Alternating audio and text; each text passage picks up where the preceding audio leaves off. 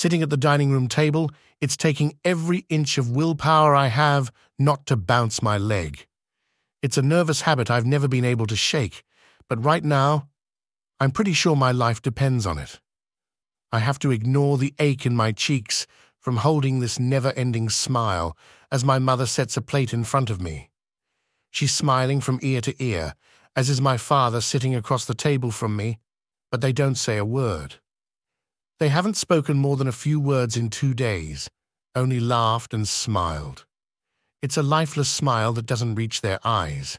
Instead, their eyes look at me, prying, as if they can't discern my own smile.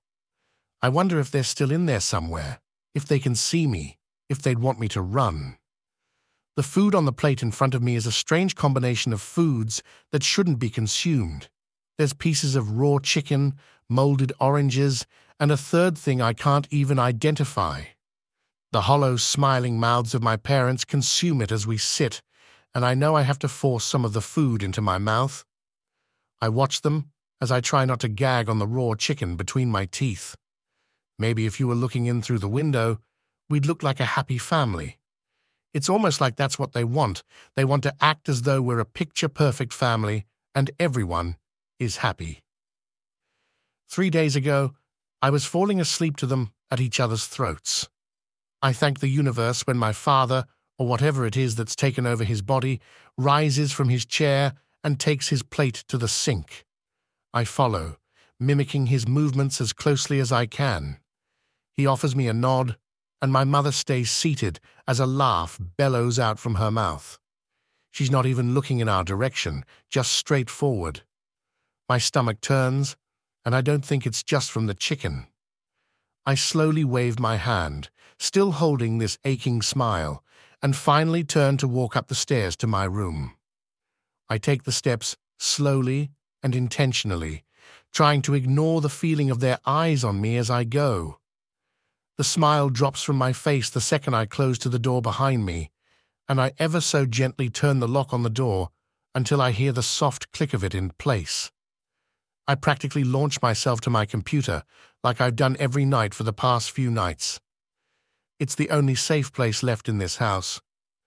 I'm relieved when I open my laptop to see the online chat is still open and functioning.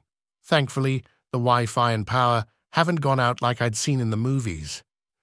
My head is still spinning from the events over the course of the last 2 days, and I'm sitting here trying to piece some of them together into a coherent sentence when I turn to see my neighbor staring at me from open window. He's illuminated by the lamp in his bedroom, enough that I can see the eerie smile on his face. I compose myself, smiling as wide as I can before standing, walking over and calmly shutting my curtains. He was nosy even when he wasn't infected. I let out a soft sigh as I sit back down at my computer. Me. Anybody on? Sarah, 643. I'm here. Any changes? Me. No. I feel like I'm going crazy. I don't know how much longer I can keep this up. Leo, 176. I'm here too, guys. I'm starting to feel the same way, Max. I feel like they can tell. Me. I know. Their eyes look like they're analyzing me or something. Sarah, 643. They probably are. I think I'm starting to piece some of this stuff together. Leo, 176. Care to share with the class? Sarah, 643. I will. In person.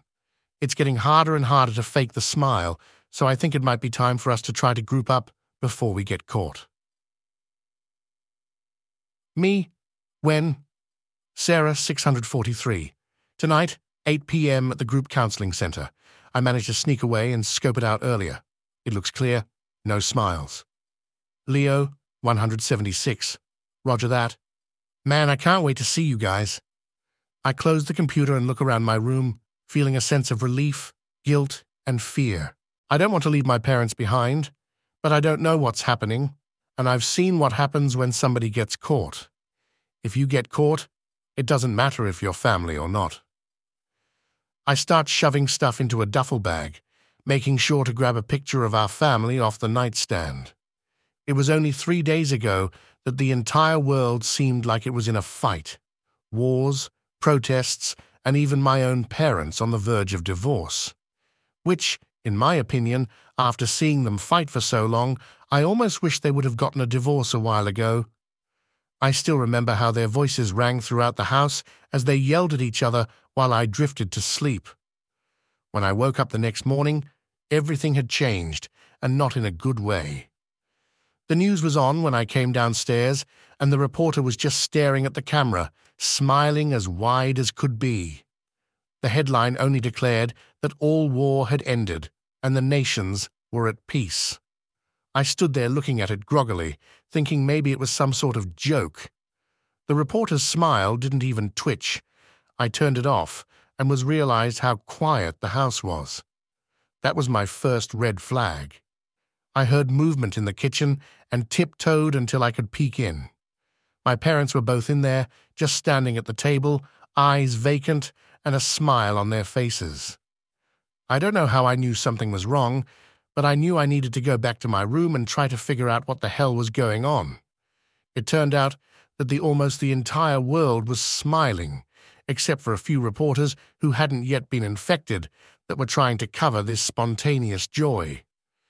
It was when I was watching the live stream of one poor reporter trying to interview a smiling man that I saw how dangerous those smiles really were. He would come back on the air, but just like everyone around him, his eyes were glazed over, and a smile was plastered on his face.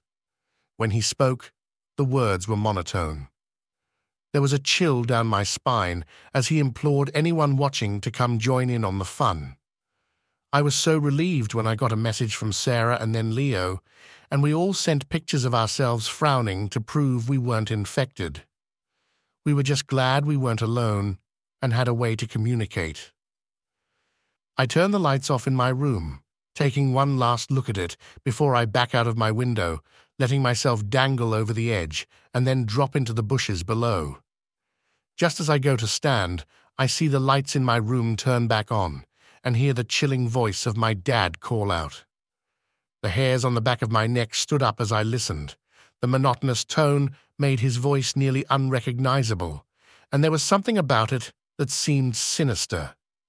I shifted the duffel strap on my shoulder and took off running as fast as I could, wiping the tears from my eyes as I ran. I didn't look back, and I didn't stop until I reached the doors to the counseling center. My parents had enrolled me in group counseling when they suspected I had depression. I've never been so happy to see this stupid building. There's a rustling sound behind me, and I curse under my breath as I realize I don't have a flashlight. I crouch around the corner, trying to figure out who's approaching. Even in the darkness, her fiery red hair is unmistakable. "Sarah," I whisper, and watch as her head snaps in my direction. No smile. "Max, is that you?" I emerge from the bushes and make sure not to smile, even though I want to. Leo's comes stumbling up, out of breath, and also seemingly trying not to smile. We head inside and into our old group therapy room. I'm surprised to see 3 more people waiting, giving a small nod as we all enter. I recognize some of them from our group and one I'd seen in passing in the halls. That's when I see the theme, like a sick joke unfolding. I realize each of us was diagnosed with depression, which left me with one question. Now what?